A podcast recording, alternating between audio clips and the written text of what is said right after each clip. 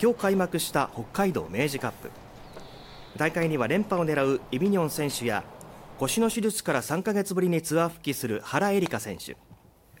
先週2勝目を挙げた櫻井心那選手のほか国内外からトッププロなど108人が出場しています。中でも先月北海道初優勝を果たした北広島市出身の小祝さくら選手や